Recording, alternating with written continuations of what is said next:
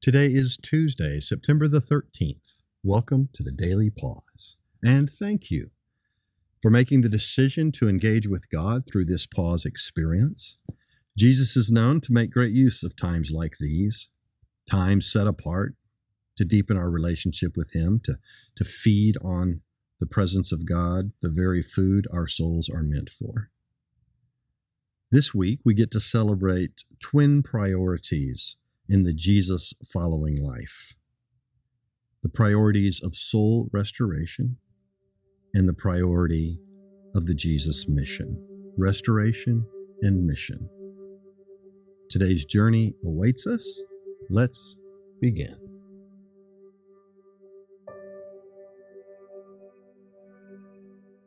Heavenly Father, as I enter this time of prayer now, I pause to be still, to breathe slowly, to recenter my scattered senses upon your presence, the presence of my God, Father, Son, and Holy Spirit.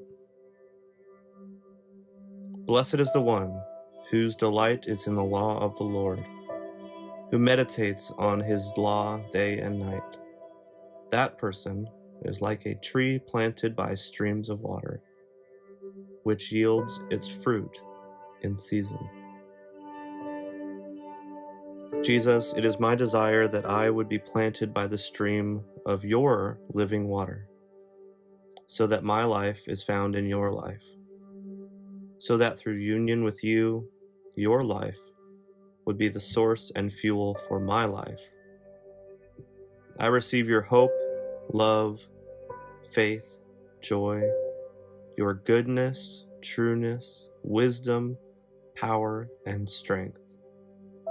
Apply to me all the work and triumph in your resurrection. I receive it with thanks. Jesus, I pray that your life might flow into me, and from me flow out into the world. Father, I pray that your missional heart might become my missional heart. I pray that your heart for people might become my heart for people. I pause to be still, to breathe slowly, to enter this time of communion with you, God, Father, Son, Holy Spirit. I linger to listen as you speak in your word.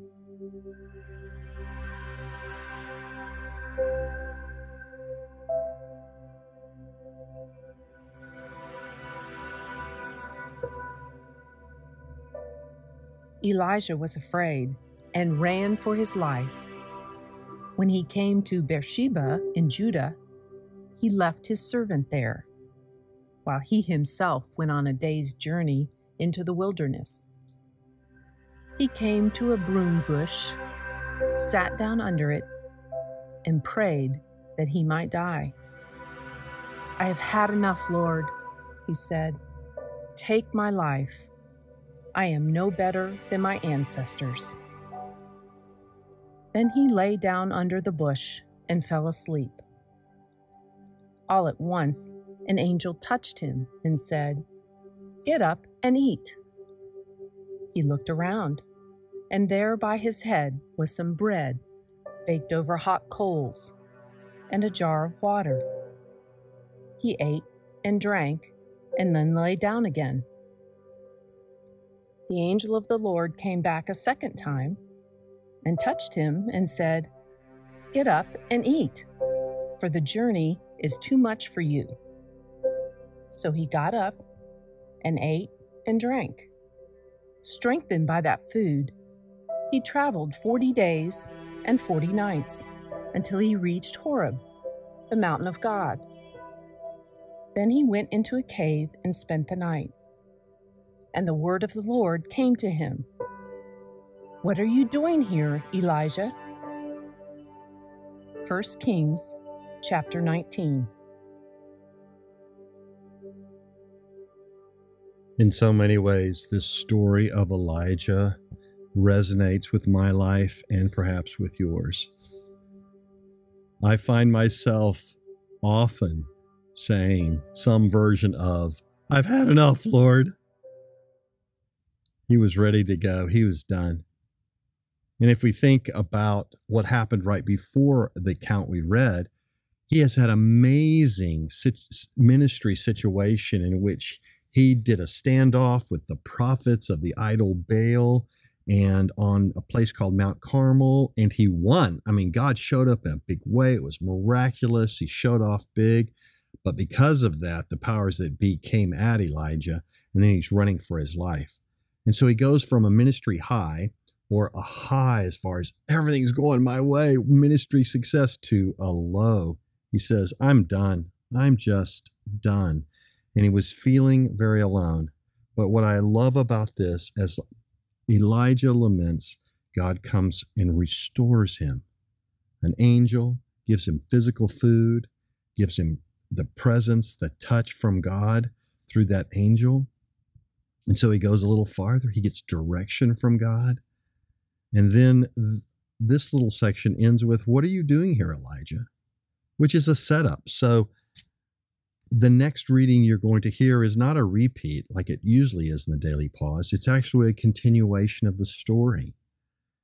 And so God gives Elijah a chance to share the depth of his disappointment, his brokenness, his tiredness, his despair, if you will. And then God keeps restoring him. He shows up finally in a whisper. And listen to how God restores Elijah. Elijah's on mission for God, and God is restoring him. It takes both to follow Jesus, a part of his mission. And sometimes our mission is in our own family and just living very normal lives in Jesus' name. But all the while, we need restoration for ourselves. We have a God of mission, but a God of restoration. Enjoy the last half of this story. He replied, I have been very zealous for the Lord God Almighty. The Israelites have rejected your covenant, torn down your altars, and put your prophets to death with the sword. I am the only one left, and now they are trying to kill me too. The Lord said, Go out and stand on the mountain in the presence of the Lord, for the Lord is about to pass by. Then a great and powerful wind tore the mountains apart and shattered the rocks before the Lord. But the Lord was not in the wind. After the wind, there was an earthquake, but the Lord was not in the earthquake. After the earthquake came a fire, but the Lord was not in the fire. And after the fire came a gentle whisper. When Elijah heard it, he pulled his cloak over his face and went out and stood at the mouth of the cave. Then a voice said to him, What are you doing here, Elijah? He replied, I have been very zealous for the Lord God Almighty. The Israelites have rejected your covenant, torn down your altars, and put your prophets to death with the sword. I am the only one left, and now they are trying to kill me too. The Lord said to him, Go back the way you came. Go to the desert of Damascus. When you get there, anoint Hazael king over Aram. Also anoint Jehu, son of Nimshi, king over Israel. And anoint Elijah, son of Shaphat, from Abel-Meholah, to succeed you as prophet. Yet I reserve seven thousand in Israel, all whose knees have not bowed down to Baal and whose mouths have not kissed him. First Kings chapter nineteen.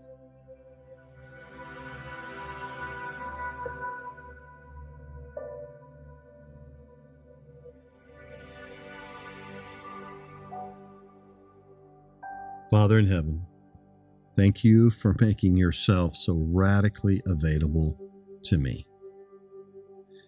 Thank you that you are this available to a world of people just like me. I love you so very much.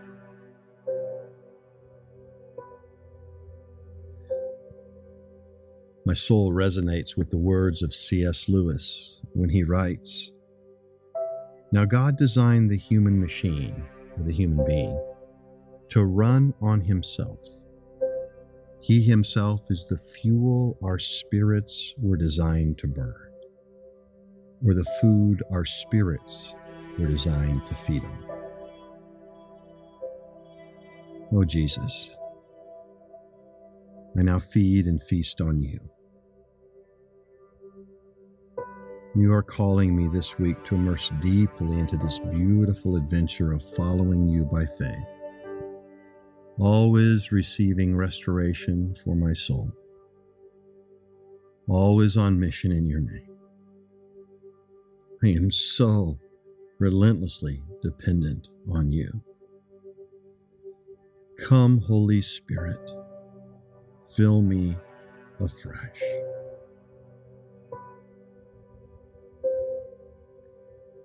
A life of reliance on you is the meaningful life I was meant for.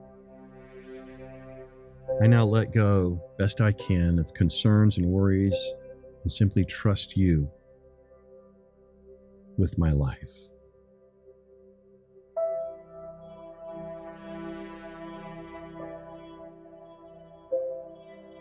Jesus, help me see opportunities to love and lead others into this meaningful life.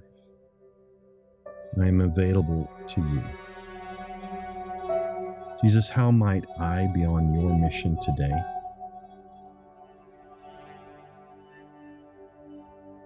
Jesus, who is far from you but in close proximity to me, that I can pray for today?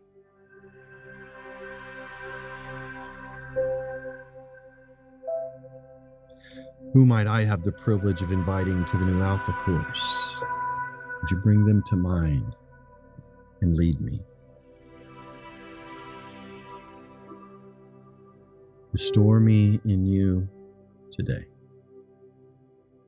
and lead me on your mission today. Amen.